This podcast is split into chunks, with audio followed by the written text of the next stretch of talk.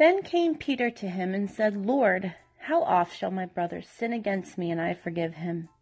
Till seven times? Jesus saith unto him, I say not unto thee until seven times, but until seventy times seven. Therefore is the kingdom of heaven likened unto a certain king, which would take account of his servants. And when he had begun to reckon, one was brought unto him which had ought him ten thousand talents.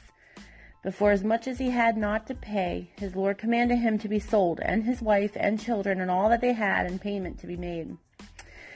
The, the servant therefore fell down and worshipped him, saying, Lord, have patience with me, I will pay thee all. Then the Lord of that servant was moved with compassion, and loosed him, and forgave him the debt. But the same servant went out and found one of his fellow servants, which ought him a hundred pence. And he laid hands on him, and took him by the throat, saying, Pay me what thou owest. And his fellow servant fell down at his feet and besought him, saying, Have patience with me, and I will pay thee all. And he would not, but went and cast him into prison till he should pay the debt. So when his fellow servants saw what was done, they were very sorry, and came and told unto their Lord all that was done. Then his Lord, after he had called him, said unto him, O thou wicked servant, I forgave thee all that debt, because thou desirest me. Shouldest not thou also have had compassion on thy fellow servant, even as I had pity on thee? And his Lord was wroth, and delivered him to the tormentors, till he should pay all that was due unto him. So likewise shall my heavenly Father do also unto you, if ye, if you from your hearts forgive not every one his brother their trespasses. That is Matthew 18, verses 21 through 35.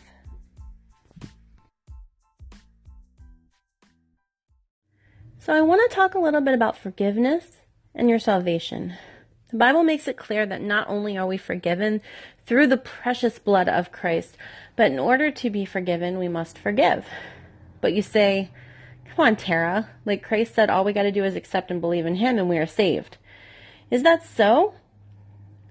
What good is it, my brothers and sisters, if someone claims to have faith but has no deeds? Can such faith save them? Suppose a brother or sister is without clothes and daily food. If one of you says to them, Go in peace, keep warm and well fed, but does nothing about their physical needs, what good is it? In the same way, faith by itself, if not accompanied by action, is dead. But someone will say, You have faith, I have deeds. Show me your faith without deeds, and I will show you my faith by my deeds. You believe that there is one God. Good. Even the demons believe that and shudder. That's James 2 14 through 19. Just because you say you have faith and you say you believe in one God through Jesus Christ, it doesn't necessarily mean you are saved. Faith alone without works is dead. Works without faith means nothing for your soul. The Bible says we must examine ourselves. Because it also says that anyone walking in Christ, you will know them by their fruit. People will see Christ by the evidence of your life if you're truly in Him. Matthew 7, 15 through 20 says, Beware of false prophets who come to you in sheep's clothing, but inwardly they are ravenous wolves. You will know them by their fruits. Do men gather grapes from thorn bushes or figs from thistles? Even so, every good tree bears good fruit, but a bad tree bears bad fruit. A good tree cannot bear bad fruit, nor can a bad tree bear good fruit. Every tree that does not bear good fruit is cut down and thrown into the fire. Therefore, by their fruits you will know them. 1 John 4 1 says, Dear friends, do not believe every spirit, but test the spirits to see whether they are from God, because many false prophets have gone out into the world. So, okay, not everyone who claims to be a Christian is really a Christian. But I believe, and I do good works. But this forgiveness stuff, I have to forgive to be forgiven. I mean, he raped me. How can I forgive that? Or she aborted my child. How can I forgive that? Or my parents gave me up. How can I forgive them? Or they stole from me. Or he murdered my son. Or she drove drunk with her grandkids in the car. Or my grandfather molested me. How could I forgive that? The police, they profiled me. Or I spent years in jail as an innocent person. How can I forgive the system? They lived in my house and never paid a dime. She gambled away our kids' college funds. He cheated on me. She lied to me. They bullied me, and on and on it goes. These terrible, evil acts of the world, these awful things people do. And I have to forgive them? How can I? And when you stand praying, if you hold anything against anyone, forgive them, so that your Father in heaven may forgive you your sins. Mark 11, 24 through 25. Matthew 6, 14 through 15 says, If you forgive other people when they sin against you, your heavenly Father will also forgive you. But if you do not forgive their others their sins, your Father will not forgive your sins. Look, don't shoot the messenger. I'm just reading what Jesus said, the red letters, you know?